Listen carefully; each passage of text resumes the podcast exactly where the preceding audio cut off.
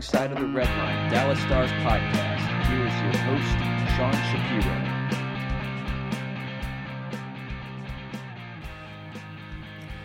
All right, I want to start today with a uh, with a story, I guess that's not really that interesting, but just kind of not interesting to someone like you who's worked in the journalism industry, but maybe it's interesting to people who are listening to this podcast. So last night, um, you know how often during a game you end up rewriting and like the, the final story you see from a game, the final product from that, it's what you're reading has probably been rewritten seven to eight times, the lead changed nine to ten times throughout the game, especially if someone's writing as the game's going on, like I typically do. Fair enough, right? See, I can write a game recap in like 25 minutes and have it still be half decent, so I never really do that unless it's like four to nothing after the second period. Then during second intermission, I'll just write the entire game story. Yeah, I, I tend, and the thing is, that's what I I'm in the same boat too. I have I can I can turn around a game recap in 20 minutes, but I try to make my life a little bit easier, and I write things in, and and I so maybe I'm just creating more work for myself by just writing leads and then later deleting them five minutes later. I mean, I have gotten to the point. I have gotten to the point of games this year with the Stars where it's been like two to one or three to one going into the third, and I've had most. I've had my. I've decided, okay, I'm not going to write my story until the next goal is scored because I know that another goal will be scored by the other team at some point during the third period to tie this game or make it much closer than it needs to be. So, anywho, the uh, so last night the uh, Stars play Montreal in what was the Benn Bowl, and we'll talk a little bit more about that obviously throughout this podcast. Uh, but I was writing a story. Kari Lehtonen had played well, who's the NHL's second star of the week, and Lehtonen played well through the first two periods last night. And in no way was his was his fault the Stars lost last night, but during the second intermission last night, I sit down to write a story for uh, WFAA about Kari Lehtonen and making a case where maybe he should be back next season. Not as the starting goalie, I wasn't making that case, but maybe Kari Lehtonen should be back next season as the backup goalie to a Philipp Grubauer and or a uh, Scott Darling as as the backup goalie. I want to make that clear. I wasn't saying Kari Lehtonen should be back as the starting goalie. And I was making the case how he could play couple stretch, how he could str- how he's shown recently he can string together success and and of course the minute I write that story during the second uh, I, I write the shell of that story during the second intermission and uh, just put some holes in to save to fill in some final updated stats. Stars let up three goals in the third period. Uh, you have Lehtonen looks kind of foolish on two of the goals, and all of a sudden everything is scrapped. So, and so I never got to write a story on it because That's like tweeting shutout in the last five minutes of a shutout. And then the goalie giving up a goal, and then everyone gets pissed off at you and says, You jinxed it. Why did you do that? Well, okay, Twitter and the other thing is Twitter and me writing something that has nothing to do on the impact of the game. I'm not sure if Yes, it does, are- Sean. Yes, it does, Sean. How do you? How could you say that? Karma is real and jinxes are real. Mythical magic and unicorns are real. You drink that coffee. You drink it real good.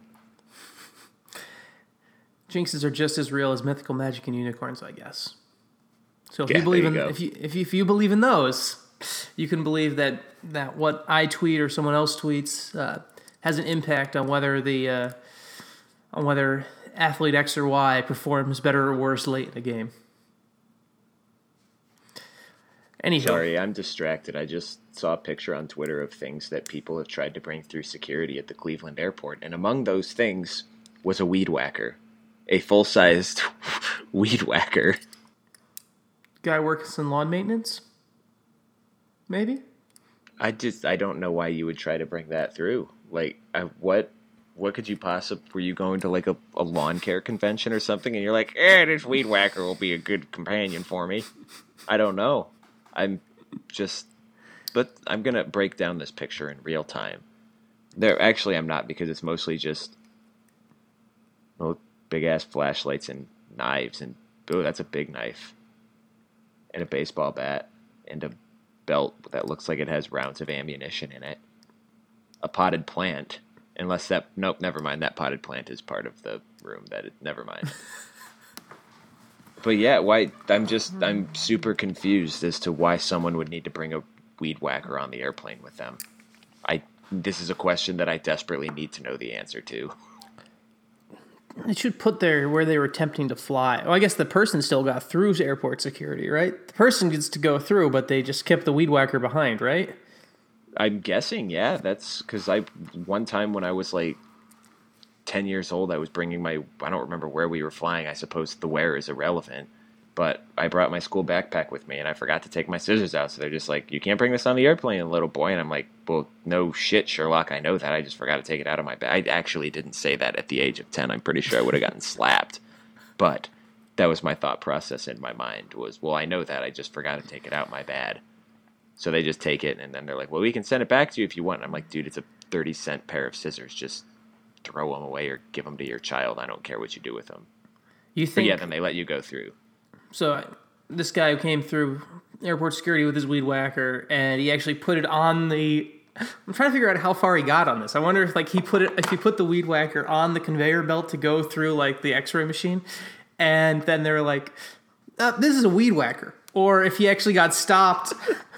Or if, if they actually had to X-ray the weed whacker, or if the person, you know, the person who checks your plane ticket, Yeah, person. yeah. I want. I wonder. Or I wonder if that person said to him, um, and he's holding his weed whacker while he's walking up to, to to get his plane ticket checked. I wonder if that person stops him. I wonder how far he got into security before the weed whacker got confiscated. Right. It's like the, not only is there the question of why is this guy bringing a weed whacker on an airplane, but like how was he trying to bring it through? Did it was it just like strapped over his shoulder like nomad style, and he's just like whatever I'm carrying it? Was it in a a case? Was it like I? There's so many unanswered questions right now, and I I need to know. And I don't know if I'm ever going to get these answers, and it's kind of stressing me out right now, to be completely honest. I'm going to retweet this picture so everyone knows what I'm on, what I'm talking about right now. I don't think they sell weed whackers that come in like convenient carry-on cases. Like the foldable, like the weed whacker that folds down so you can take it on a plane. I don't think, I don't think that's on the Home Shopping Network, is it? Well, here you go, Black and Decker and Stanley and whoever else makes weed whackers. Here's a great business opportunity for you: the portable airplane safe weed whacker. just get it approved by yeah use like uh i guess if you just make it collapsible and i don't know if you put a lock on it maybe i, I don't know I'm just like I'm I'm really curious as to why you wouldn't check that. Like that that seems like so, it had to have been in person. Because if it was in a case, why wouldn't you just check? Oh, maybe if it, it was in the case, but he didn't want to pay fifty dollars for his checked bag, and it was cheaper for a carry-on. That's the only. Maybe that would that would make sense. But yeah, but what this guy also tried to bring a weed whacker on an airplane, so I'm not sure terms of logic really apply to this argument right now. but a weed whacker would require a long bag wouldn't it to get on the airplane i don't know if that would fit in the carry-on Right, hmm. there's no way that would fit be a, a carry-on dimensionable thing because you're talking about a weed whacker. Like your standard weed whacker is like three and a half, four feet tall, and you there's no like you got that little carry-on bin there, and they're like, if it doesn't fit, you must acquit, and they send it back down underneath. So I don't hmm. know. I'm really confused. It looks like it's a little longer than the baseball bat that it's next to. Is it a wooden So- baseball bat or a metal baseball No, bat it's a it's an aluminum baseball bat that looks like it's seen some years. Oh, there's a putter right next to it. Holy crap! There's brass knuckles. I'm just noticing new things about this picture. Like I see these knives and I'm like, why why would you even try that? Why do you think like a knife that size you don't bring by mistake in your bag? Like you're trying to do some shit with that. And this looks like a I don't even know what that is. Maybe it's a knife with a twister handle. I'm not really sure. But what if the same guy just brought all these things, like the, the baseball bat, the putter, and the weed whacker? He's like, well, I'll get one of them through. he's got a golf he, he actually has a golf bag that has a putter a weed whacker and a bowie knife in it At he's he's got to fend against alligators or something. Maybe the weed whacker is how he finds the balls that he shoots off course. Maybe he's so bad at golf that he needs to bring a weed whacker with him to find the balls that he shoots out of bounds. It also sounds like the kind of list of items, like the list of items you list, not the knife, but the, the rest of the items kind of sound like, you know, when you move and you know, you know, if, if you move somewhere where you're moving where it's close enough not to uh, that if, if if you leave a couple things at the old place, you can go back and get them. Obviously, not for making a cross country. It sounds like it's like the list of items where it's like, well, these five things didn't fit on the moving truck, so I'm gonna try and move them myself, and that includes a couple random uh, odds and ends from the garage. So I need to uh, making this move from Cleveland to who knows where. I need to make sure I can get my weed whacker on the plate because I really don't want to buy a new one. I'm just, I'm appalled. People appall me. This is, I don't know. I have no more words. I'm just, I'm staring at this weed whacker as if it holds some sort of mythical answers to the universe. Anyway, hockey. Hockey, hockey, yeah. So last night was the uh, Tuesday. Push this back to Wednesday so we could talk about it a little bit more. Um, Tuesday was the uh, Benn Bowl 2017, I guess you could call it. Jamie Benn versus Jordie Benn for the first time uh, in their careers. And uh, Jordie Benn and the Montreal Canadiens got the better of the Dallas Stars and Jamie Benn 4 to 1. And the. I, I have questions and theories that I need to ask. That I, I need to ask this question to Jamie Benn once the team gets back from their five game road trip, because I wonder if he's intentionally because it seems because Jamie Benn's beard. So we all know Jordie Benn's beard, his red, big, fluffy beard that is. Um, that was arguably the best is arguably the best beard in the NHL since it's actually well maintained. Patrick Eaves has a great beard, but it's not maintained. Jordie Benn actually has a well maintained beard. Um, Jamie Benn, since the trade, has grown this black goatee thing that has kind of seemingly kind of turned into a beard. And I've always wondered if in his head that's unofficially like an in memoriam to his brother, but but he can't grow a red beard. Important questions that we need answers to. Well, We're just, we're all about questions without answers today. I mean, these are the types of important questions you ask two days after a team has officially been eliminated from the playoffs. That's true. I mean, if we're be you're you got stuff to write about still, and you can't really talk. I mean, you can talk about hockey, but everyone at this point is like, who cares? This means nothing. This is completely meaningless. Like life. Yeah, What is the meaning of life? That's a question. That's a uh, that's a long-winded uh, debate, probably that we're probably not going to go get into. Um, Right. We already talked about weed whackers today, so I think we should just have one. We should just leave one philosophical debate per episode. yeah, yeah, we should try. right we should now, it- try and limit our tangents. It, it's not a tangent, Sean. These are important questions. I really, I need to know what would possess someone to bring a weed whacker on an airplane. Fair enough. Fair enough. Okay, back to Dallas versus Montreal.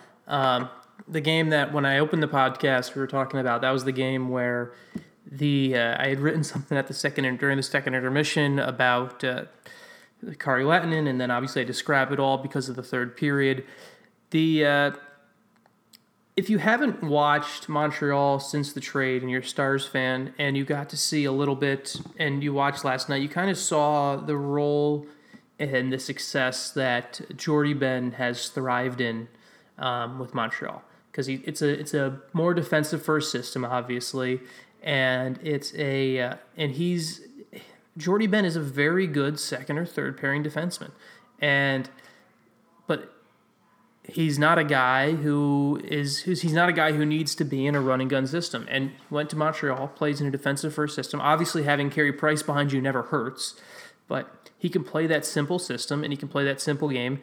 And it's a game that I think was never really appreciated in Dallas because he wasn't playing in a system that fit him best. Um, also, in Montreal, he no longer has people yelling at him, or not yelling at him, I guess yelling at the media and yelling on Twitter that he's only there because Jamie Benn required the team to sign him.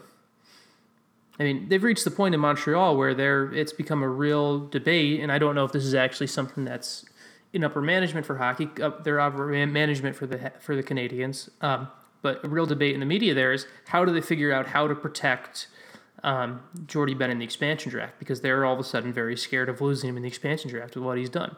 Um, and that's something where if you hadn't watched Montreal since the trade. You got a taste of that last night because that's the game Jordie Benn's been playing, because I've been catching every third Montreal Montreal game or so since the trade, and that's the game he's been playing, and that's the game that uh, fits him best. And it just it's a combination of he's not better in Montreal than he was in Dallas. He just isn't a better system for him.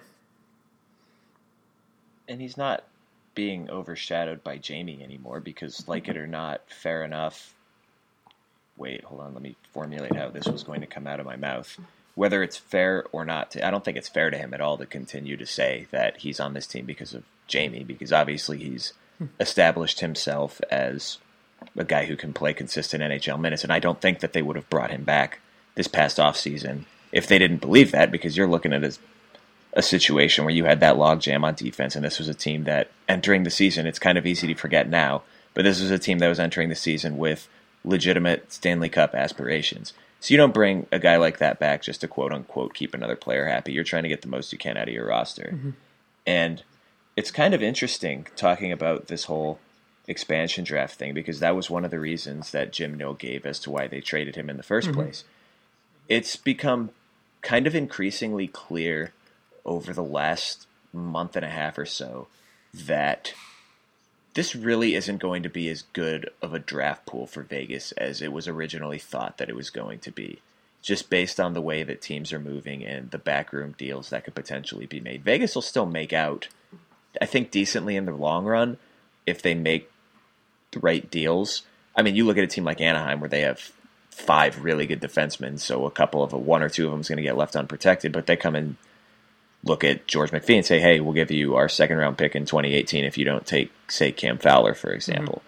Which I don't know if that would have been the same thing as it would have been back in the day because I still don't know if Simon, what Simon Despres's status is going to be going forward, and that was kind of one of the things that yeah. kind of helped facilitate Cam Fowler staying in Anaheim.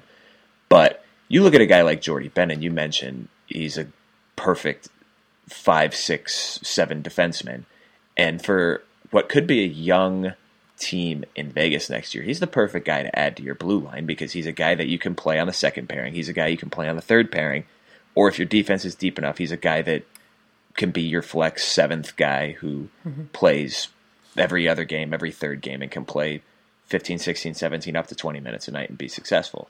So I mean, I mean, there's a that's the type player that I think any contender would love to have because he has a. It's. I mean, we talked about this in past podcasts how about the important importance of young players in today's NHL because of their contract status and how the to kind of fill out a team with the type of roster that you'd want to make a deep playoff run, you need cheap players like that. And what's Jordie Benn making this year? Like 1.1 against the cap or something like that? Only, Having an only, experienced player, is it even 1.1? Jordie's got a before this year he signed a three year one per deal. So it's a three year three mil deal. He's only a one per yeah. one. So. so yeah, and if you look at a guy like him versus a young defender you bring up on an entry level contract, depending on, I mean, that's barely above what your standard salary on an entry level contract is going to be. Plus, mm-hmm. if you factor in performance bonuses and stuff like that, that's when things could get really hairy. So, for example, you look at a guy like Connor McDavid, who's making like the maximum nine hundred twenty five thousand dollars that mm-hmm. he can in base salary against the cap. That ends up being like three million dollars once bonuses are factored into it. A guy like Jordie Benn, I don't think his deal is very bonus laden at all. So you're looking at a guy who's making one million against the cap. You don't have to worry about bonus overages. You're going to get a steady, consistent game from him every night, and it probably took him being traded to Montreal for people to kind of, for most people, outside of hockey circles to kind of realize that. Because for, I mean, I guess obvious reasons and somewhat unfairly, he's kind of intrinsically linked to Jamie, mm-hmm. just based on, I mean, them being brothers, them living together, the way Jordie came up through the CHL to yeah. make it to the NHL, and obviously coincided with Jamie's rise to superstardom. Do you, do you think, I mean, if, if I gave you the formula for Jordie Benn's path to the NHL, if I gave you that formula for any other player, if I was to put and put a different name on it, if it was, say, if you were to put, uh, I don't know, say it, it's not that case, obviously, but say Dan Hamhuis was just Dan Hamhuis, just take another name, someone not related to a Benn brother at all. He would have been a fan favorite. He would have been a guy who would have Oh hell yeah! He wouldn't. hell yeah! I mean, I know, I know, I know. There's some people listening who were Jordie fan, fans already. There, he, but he wouldn't have been. He would have been a universal fan favorite. He wouldn't have been this divisive player where people are saying he's only here for his brother. But if you were to say take a player who worked his way up from the CHL, then the ECHL, and, and earned every step of his career, that type of guy becomes a fan favorite. But because of his brother, all of a sudden there's people who there was this this this underlying opinion, and there was this the whispers that oh well he's only here, and not whispers that had any credence, but just fandom whispers that he's only here and oh he only did it because it's it's it's Jamie's brother. I mean he should have been a fan favorite here. He should have been a guy like Antoine Roussel who was beloved by most of the fan base. Right, yeah, and I mean Roussel had a very not not a very similar career arc because I feel like there's you could count on one hand the number of players who are currently playing in the NHL who played any sort of CHL mm-hmm. games, but Roussel was a similar guy who was undrafted, who was unheralded, and he came in and I don't remember when he first signed if it was just an AHL deal or if they signed him to an NHL deal, but he came in and he worked his way up through Texas and made himself someone that the Stars didn't want to, couldn't afford to send down because of how important of a player he became. Yeah, and, and Roussel, I gotta I gotta double check this, but I believe uh, because I know he. I'm not sure if he got the. I'm not sure if he came in and got the NHL deal right away with Dallas, but he was a guy who spent a couple years in Chicago on an AHL only deal with the Chicago Wolves before he ever. So either way, he worked his way up through the AHL and on an AHL contract before he ever got NHL contracts. I'd have to check to see whether it was a an immediate AHL deal to Texas or an NHL deal to Dallas. I got I'll have to go back and double check that. But either way, when he if it was an NHL deal, he was signed as a long term project insurance signing, if anything. I think Cap Friendly has a way for me to look at past contracts. Um, here we go. He signed his first entry level contract before the 2012 season. So yeah, he was on an AHL deal only up through. It looks so like so he was on he was on based on what I so can he was see. on an NHL deal his entire time in Dallas then because he joined he so Yes, but he was yeah, he was AHL only once he signed out of the queue. First with Providence and then with Yeah. Chicago. Or I guess um, yeah whatever Chicago's Well, league Chicago- was. Chicago Wolves, yeah. Wolves. So that was who the Chicago was Atlanta at the time, I Um, want to say. They Winnipeg? were they went from they're uh, they're St. Louis now. They went from I'm not sure if they were Vancouver at that. They went from uh, Atlanta to Vancouver, then to St. Louis. So I'm not sure when the crossover came over. Uh, I'm not sure when the crossover happened there with uh, in 2011-12. I think they might. I think they might have been a Vancouver affiliate at that time. All right. Well, I guess that I mean whatever. That's Yeah, irrelevant. But I mean, your the point stands is, I, yeah, I think anyone would love that player who fought his way up from a second tier professional league. Like that's just like, I can't even call the CHL the equivalent of single A baseball because single A is like where you put the guys that you just drafted out of mm-hmm. high school in the forty seventh round who don't aren't smart enough to get into college, so you just play them there, down there there. really is no. so it's like it's just like a there's no equivalent. Yeah, there's really. It. It's basically like beer league that you get paid hundred bucks a game for. or It's it's, it's a bit that. higher. It's a bit higher than that, but yes, I mean it's not. There's no equivalent. Like it's uh, the hockey minor league system. Obviously, is very is is much different than baseball because of obviously, and you know this, just because of the obviously the junior system and the CHL rules and the, the Canadian hockey league, not the the other CHL rules that require guys to play. Uh, junior until they're 20 if they don't make an NHL roster. So it's uh, Hey, you'll get a kick out of this. Google. I googled Jordie Benn hockey DB. The uh, box that comes up. People also ask: Are Jamie and Jordie Benn related? When was Jamie Benn drafted? How many Stanley Cups does Jonathan Toews have? What? Okay, Google. Okay. I enjoy that some. I enjoy. I always enjoy the. Uh, we live in an era now where people are very are wrong very often on the internet on Twitter. Um, but sometimes those people who are wrong very often are often the people that try and correct other people all the time. So I do not engage sometimes in this, but sometimes uh, in a tweet, I'll see a someone will respond to my tweet, and then another person will respond to a person that responded to me, and then they'll obviously just continue having a conversation, even though I would like to be untagged from the conversation. And there was one right after. Um, there was one leading up to this week, leading up to the Canadiens and Stars play, and where people were talking about uh, Jordie Benn and Jamie Benn, and somebody tweeted at me, tweeted back at me that about how well now all all all Jordie needs to do is he needs to convince his older brother to come to uh, his older brother to come to Montreal, and obviously Jordie is the older brother. As he may not be the better hockey player, but he is the older brother, and all of a sudden that of course led to the peep them arguing, saying, "Well." He's the young. He's jordy already is the younger brother. Not this is not me engaging it. These are people engaging, and I seem to be tagged in this, so I keep getting to see this. He says, "Well, jordy is the jordy is the older brother, you idiot," and the other one says, "No, he's not." And then all of a sudden they go back and forth, and they're arguing over who's the older brother. And uh, eventually, the guy who eventually one of them like screen grabs a Google something, screen grabs something from Google, and then they start arguing about something else. And all this entire time, I just this is this is the world we live in now, where people argue about shit that you can easily verify on the internet. It's like you have preconceived notions, and it's like, hey, before I say this one incredibly stupid thing, I'm not even going to bother verifying mm-hmm. it. I'm just going to say it.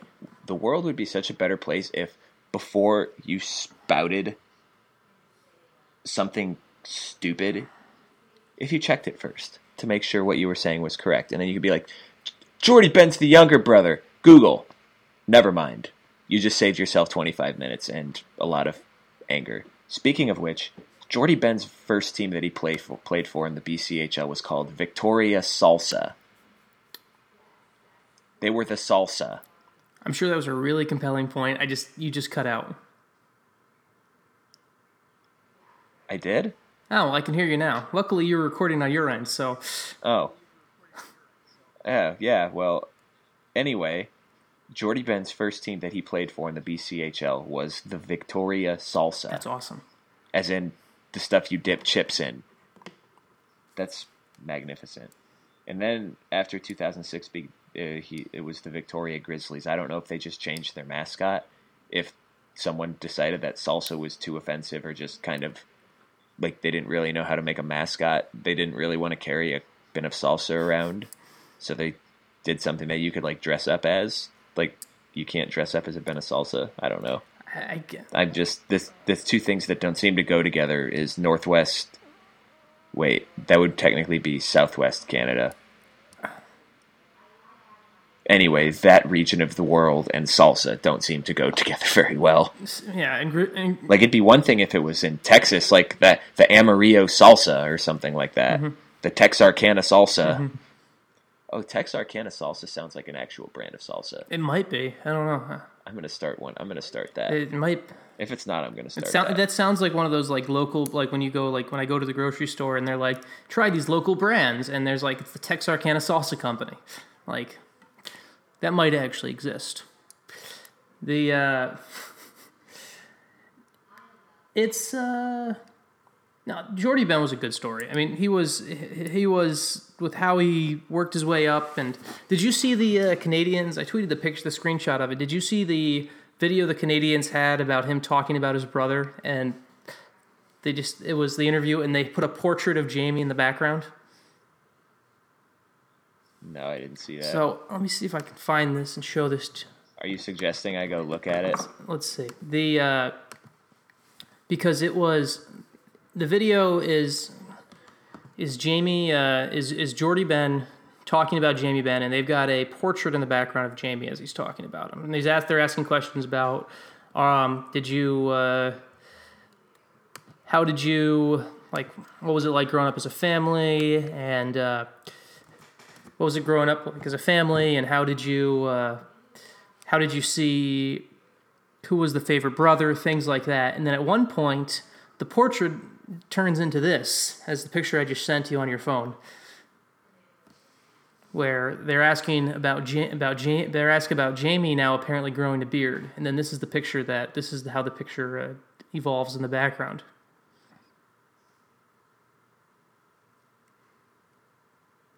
Wait for it. what is this? Maybe I did see this. I don't. I because I remember seeing something with Jamie having a, a horribly photoshopped beard onto his face. Oh, that's funny. That's funny. He looks so. That does. That looks like one of those. Uh, one of those um, like those Facebook e cards or whatever that they make for the holidays, and they're like, Photoshop a beard on yourself, and it's like I look like an idiot. He looks so grumpy. Yeah. That's funny. Uh, let's move on. We, we've talked enough about the Benn brothers. We made, made enough points there. I want to move on to uh, yesterday.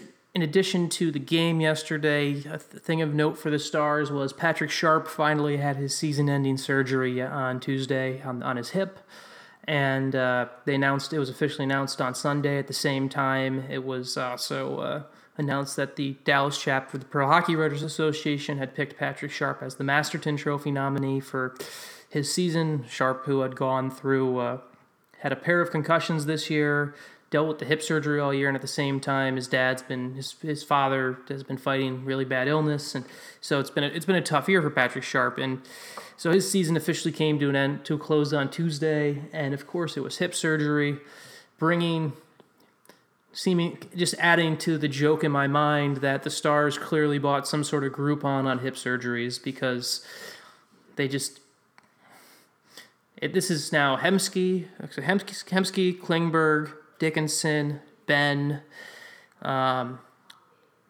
uh, Val Nichushkin, Nichushkin. um, Curtis McKenzie never had surgery, but McKenzie had hip problems.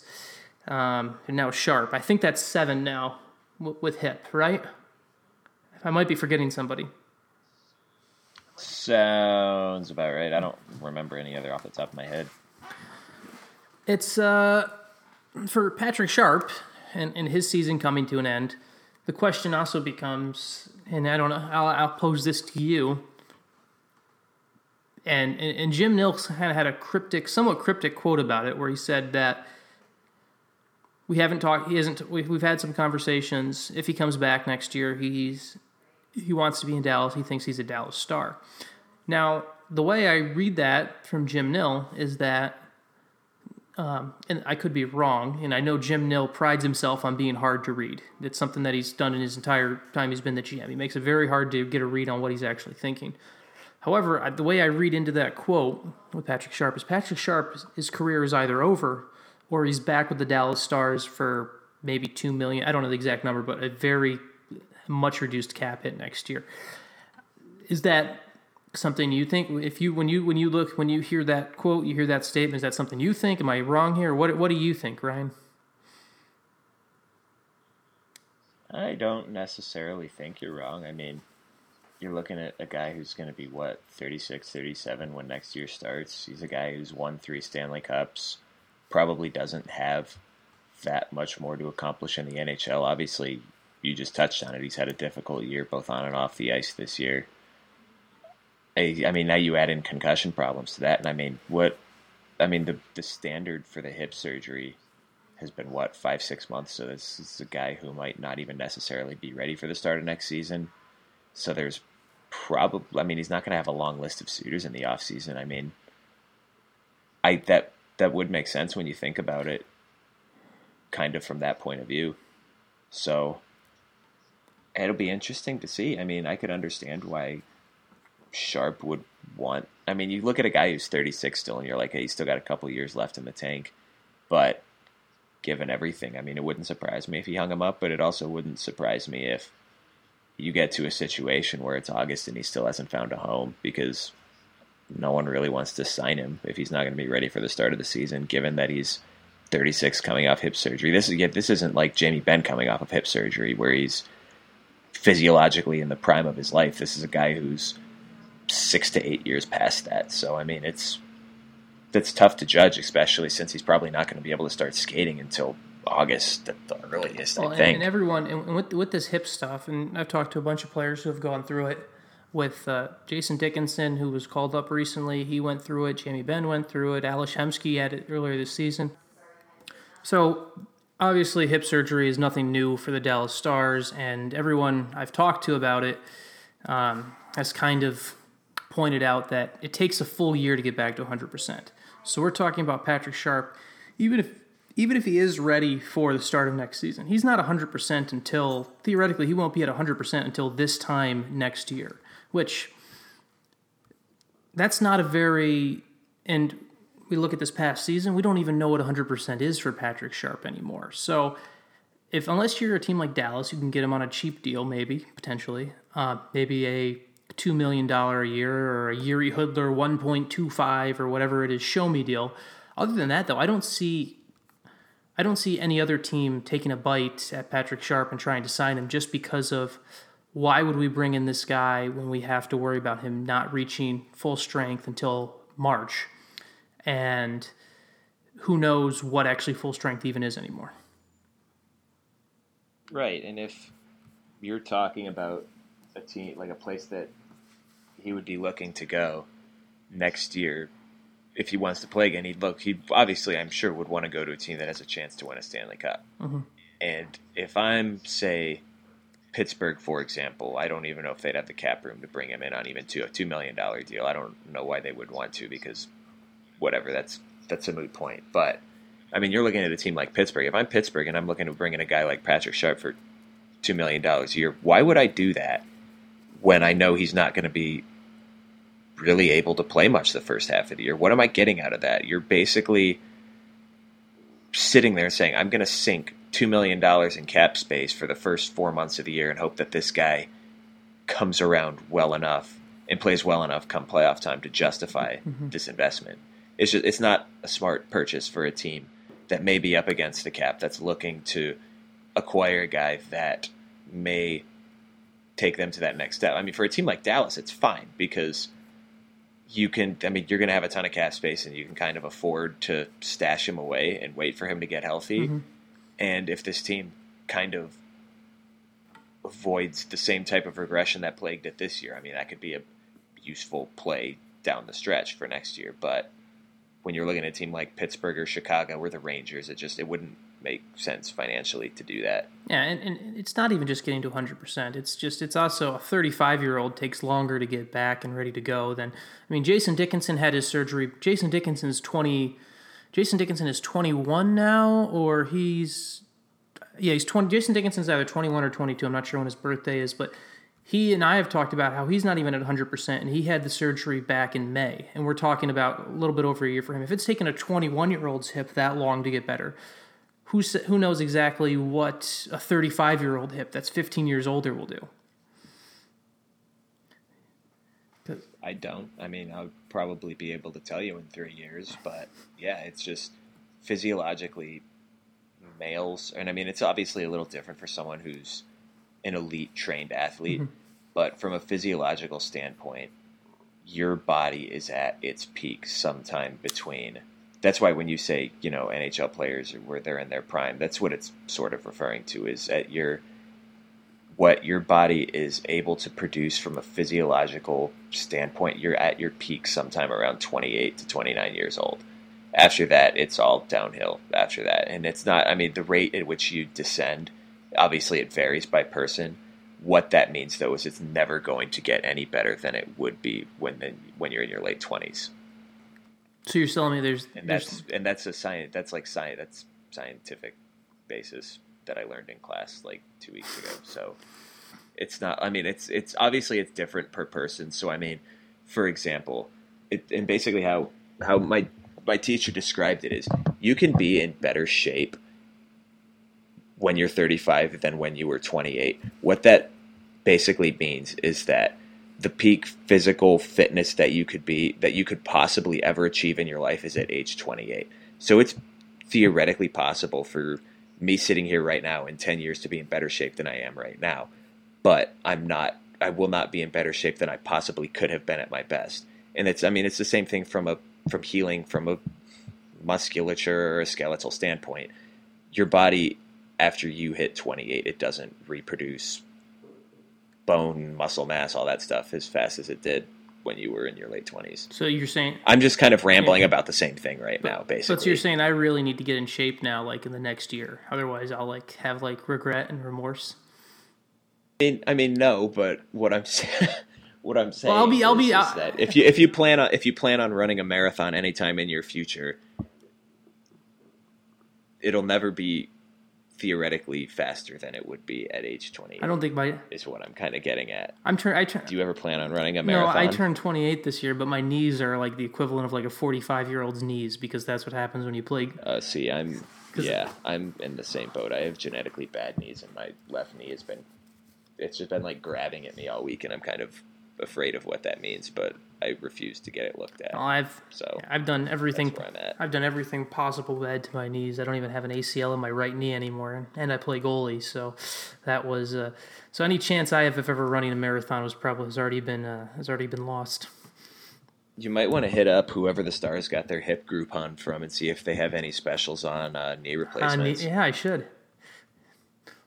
Maybe a two for one deal. Like Yeah, there you go. I'm gonna need both, so can I just buy one and get one free? Although, one thing I don't think that I would ever cheap out on is a medical procedure. Like you see those billboards, like I mean, you don't, I don't see them here, but like in big cities, you see those billboards like discount LASIK surgery. Now I'm like, I really feel like I would pay top dollar for LASIK surgery, so you don't cut my cornea out of my eye or something like that. And then I wake up and I'm like, why can't I see out of my right eye? we we ac- Oh, by the way, we screwed up. we actually had that conversation with my wife when when Christina got late. My Christina got LASIK surgery last year or eighteen months ago, and ended up going to one of the top guys and got it done and everything like that. But it's one of those where you you drive around and you'd hear on the ra- you hear the radio ads because you were listening because it was just something that was popping into my head a little bit more because she had gotten it. Where it'd be like, here, buy one eye, get get the other one done free. No, I'd actually rather pay for both. Thank you. Yeah. is I'm like I'm ter- I I would benefit hugely from LASIK because I'm like I I'm not so like I I didn't realize how not blind I was until like there are these two two older dudes who come in to beat ups every other Sunday and they're just, they're hilarious and it's a lot of fun talking to them and I'm like yeah I'm like minus three point seven five in my left eye and the other guy's like I'm minus twenty what does that mean I'm like oh so I guess I'm really not that blind but like I can't drive I can't operate a motor vehicle without corrective lenses in. Hmm.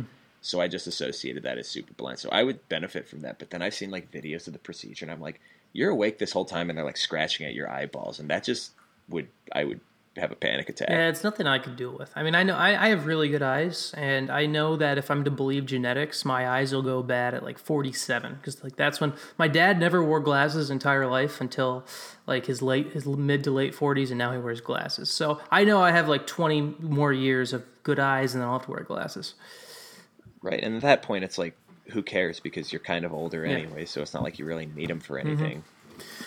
Well, I mean you do, but not at the you know Yeah. what I mean. Speaking of I'm afraid of genetics too because I just want to. I, I want to die when I'm like 60 years old. I don't want to live until I'm like 85. And my dad's like, "Yeah, your uh, great grandpa lived that long, and your grandpa's living that long." Uh, Sokoviaks have strong hearts. I'm like, ah, damn it. speaking of genetic disorders, this is actually a really good segue. Uh, Oh, damn, that was nice. Matt- Mattias Janmark is uh, is practicing, and I had a story on him on uh, on Monday this week about he's working his way back from his genetic disorder, which is the uh, he's got osteochondritis dissecans, which I may have mispronounced that, but we'll call it OCD for short. Not the OCD that has anything to do with your head, but it's a it's a genetic disorder, and we've talked about it before. Genetic disorder that uh, the blood flow basically stops the blood stops flowing to parts of your, your of your joints and bone can die and joint joints can stop working. Um, he's about five to six months post surgery now, and he's hopeful that he can play again next season. And he's gotten some positive results from practice and such. Now, um, if he's back, that's a great boost for this team next year. If, he, if he's back at 100%, um, because he's a player they were really missing this year. I don't think a lot of people don't realize how much he he uh, masked over uh, Jason Spezza's defensive deficiencies last year because he made it. He, he allowed Jason Spezza to be much better since he actually cared about playing defense, and Jason Spezza does not.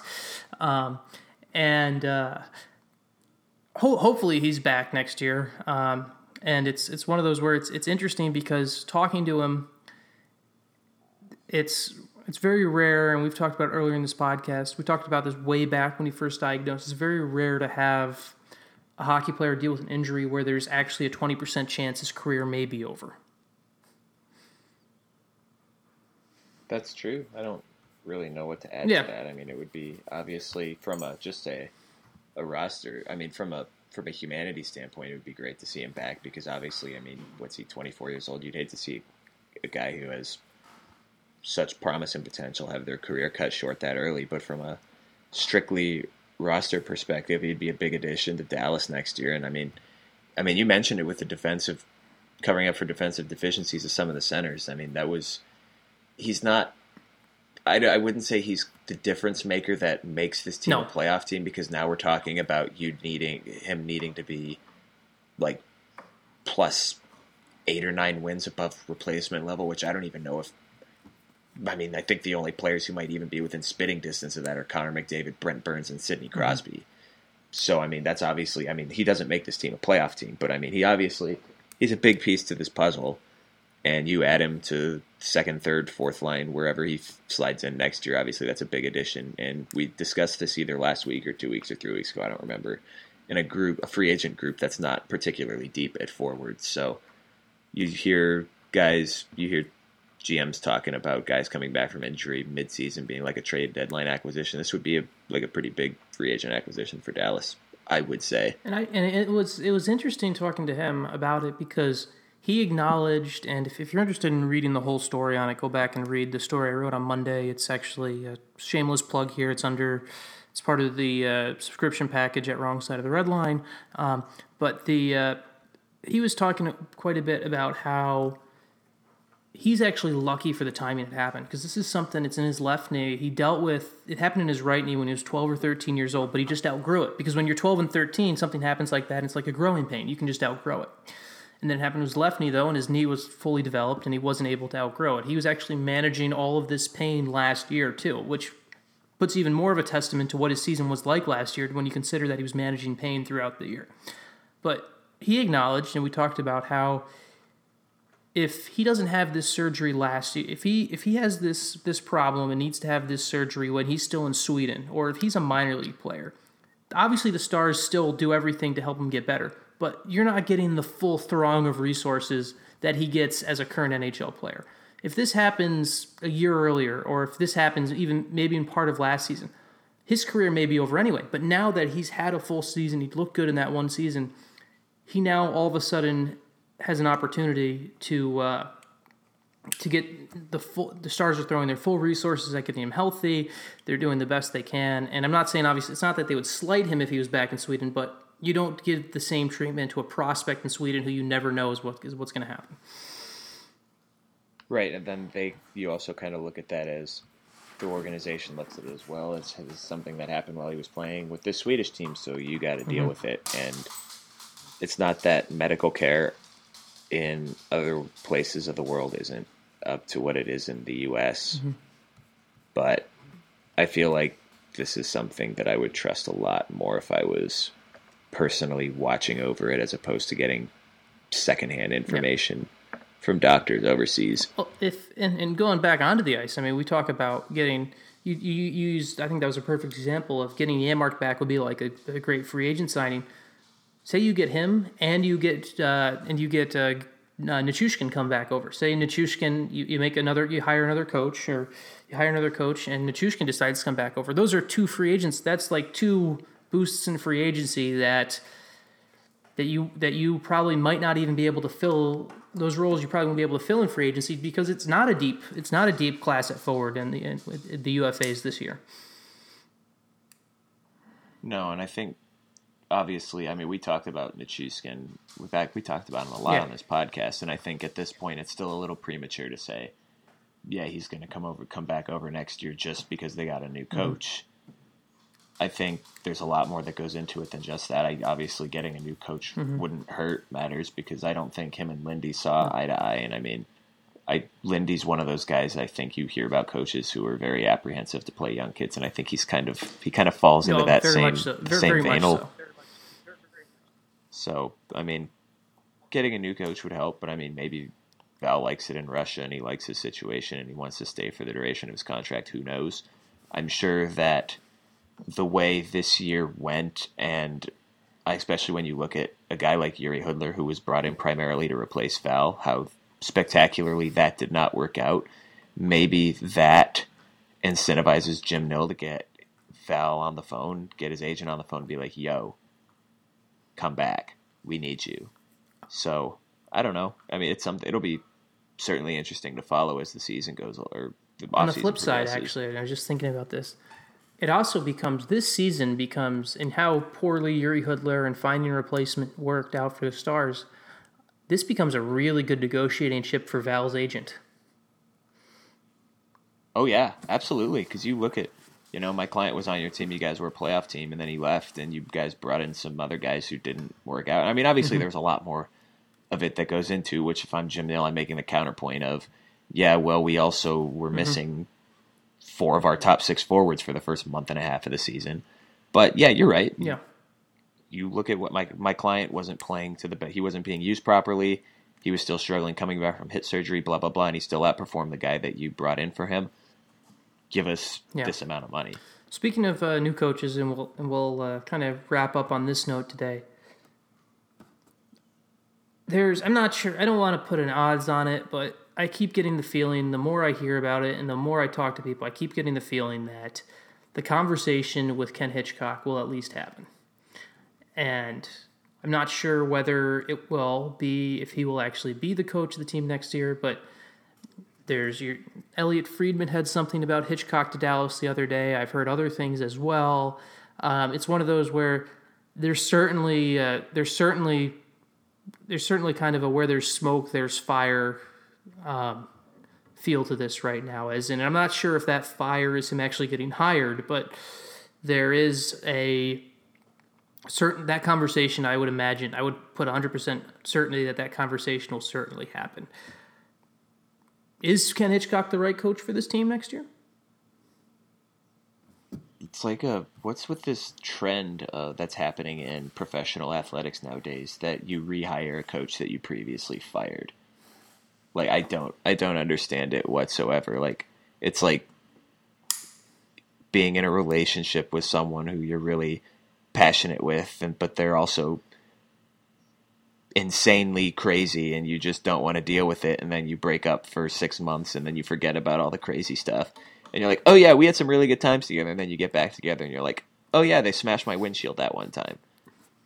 I don't it's like I mean, obviously Hitchcock is a great coach. He won a Stanley Cup in Dallas. He had a long run of success in St. Louis and I, he kind of got an unfair shake there. I mean, they couldn't get over the hump and then he kind of got jerked around a little bit and then this year you have Jake Allen who you your GM basically anointed as the starter by trading away Brian Elliott, gets the yips halfway through the year and couldn't stop a beach ball if his life depended on it. And you get host for it, and then he gets fired, and then oh, Jake Allen meets a kid with cancer and remembers how to play hockey again. Uh, that's a very cold and sadistic, sinister way of phrasing what just happened in this St. Louis season. But that's ba- I mean, he basically got fired because his goalie forgot how to stop a puck, and that's nothing that your coach can really deal with when it's mental like that. So I mean, would it would it be a bad marriage? I mean, I have said this in the past that I don't like the type of system that Ken Hitchcock or Gerard Gallant runs because I think it's boring. But if it wins you hockey games, then I mean, I guess go for it. But then you look at, I mean, I get worried about like you look at the reason Tyler Seguin got ran out of Boston was because he doesn't back check and he doesn't fit our system, blah blah blah. And he's a guy who fits the system perfectly. And what happens when you bring Ken Hitchcock in and he's like Seguin, you need to go out there and get in the corners and back check and blah blah blah. Does Tyler Seguin be like, no, I'm going to go play somewhere else in three years? I I mean, granted, you take the greater good of the team over one player, I guess, but I'd argue that any team is better with Tyler Seguin on it. And I mean, this is I just took about six leaps that didn't need to be taken, but I mean, that's how this is the the fear I get with these old school coaches who are defense first and back checking and blah blah blah. I mean, it's technically sound, but it's boring and it isn't fun to watch. The positive I do see with Hitch, with with if they hire Hitch, is the Um, well, for one, from a media standpoint, it's not. It would be nice. To, it would actually be nice to talk to a coach on a daily basis that doesn't try to play games with us and is actually says like, "Oh, you know what? This is my starting goalie," or "This guy's actually in the lineup," as opposed to Lindy Ruff, who will literally an hour and a half before the game, if you if you talk to him before the game, hour and a half before the game, won't tell you who the starting goalie is, or will dance around other questions and, and thinks it's a game to not tell you who's in the lineup. Um, so on a media's perspective, I'd actually enjoy dealing with Hitch just from a perspective of actually talking to a coach who actually answers questions about uh, about his lineup and is willing to actually make it possible to write a game preview on the day of a game. Now, the other positive I see with Hitch coming in with the Stars team is they become. I think it would do. I don't. And now I I I I I think you have a very valid point with what it does for some of the forwards of this group and the Seguins of the world and how do they react. But I think it actually would help the defensive responsibility of some of these young defensemen. I think I think a the John Klingberg will be better defensively under Ken Hitchcock. I think whoever, whatever group of defense you have next year, whether it's Oleksiak, Johns, Lindell, whoever is here still after the summer shakeout, I think they're better defensively. The team gets better defensively under Hitch, and those players get better. Now, oh, yeah, but I mean, the only way that this team could get worse defensively is if you made me the head oh, coach. Oh, come on. Like there's we're like we are almost literally at rock bottom with this defensive group right now, and really the only way to go is up with well, it. Yes, they're at rock bottom, but I don't think you could get them any further because you wouldn't tell you wouldn't tell your defenders on two on ones to slide and try and take out the guy making the pass. That's true, and I also wouldn't base my lineup decisions on whether or not my goalie stood on his head and made 40 saves. Be like, well, we won last game, so I guess you can continue to play, even though that you got absolutely caved in possession numbers and were quite frankly awful. So I don't. I mean, give yourself more credit here, Ryan. Come on. I I'm not gonna lie. I would coach this team for a year for probably a quarter, not even a quarter, for a tenth of what they're gonna pay the next coach. Save yourself some money, Tom. Let's have an experiment. This would be fun. Let me coach the AHL team at least. That's another question. We, we may have a new AHL coach this summer too, because the uh, the coaching the coaching contracts down the AHL are open as are end at the end of this season as well. So we could see a full scale uh, re uh, not rebuild a full scale uh, staff change across. Either way, the one thing they need to change across the coaching staff, and I've written about this before, and I think we've talked about on the podcast. If we haven't, I'll say it again is either way they need to have an AHL goalie coach next year. They need. Yeah, we've we've definitely talked about it because I knew that's what you were going to yeah, say. exactly. It's that that is the biggest. Uh, I don't know if it's la- I'm not sure if it's lazy or an oversight. I mean, either way, they need to have somebody who, especially because we all we all think they're going to have a different starting goalie next season, and they should. And hopefully whoever they bring in as the starting goalie next season is a guy who you can count on to be a starter for five, six years. Now, I want whoever that person. How, now, however, I want them. To, you you need them, not just want as an organization. You need to develop a guy to be the back, someone who can actually be a reliable backup in two years, and so you can have two goalies who are under thirty and actually have a tandem that works. Because um, I think Landon Bow, for example, has a lot of the tools to be an NHL goalie. But is he going to get there without somebody working with him, without somebody working on his development? Who knows? I don't know. Mm. That's why I don't get paid to make these decisions. So no, I mean I agree with you. I don't. I mean not having an AHL goalie coach just seems asinine to me because it's a position. I mean you'd what a hundred thousand dollar a year tops position, like a hotel, Canadian hotel tycoon can't find that in the budget somewhere. it doesn't make any sense to me. There's also so many. There's also like, something. There's also want. so many NHL ex NHL goalies I know who are probably looking for jobs who are somewhat recently retired, who would love to do it. Right. Exactly. Like, okay, come on in, help us out. It makes no sense. I don't know. Like, it's well, you know what? We're gonna um, one last note before we go. Um, I know Patrick Sharp was nominated for the Masterton, and he would uh, he would be a he's a good he'd be a good candidate in a typical year. But we all know Craig Anderson will win the Masterton Award. Um, because obviously, if, if you're not familiar with that story, the Ottawa Senators goalie has missed what about 50% of the season while being with his wife who has cancer and has been lights out when he's been with the team.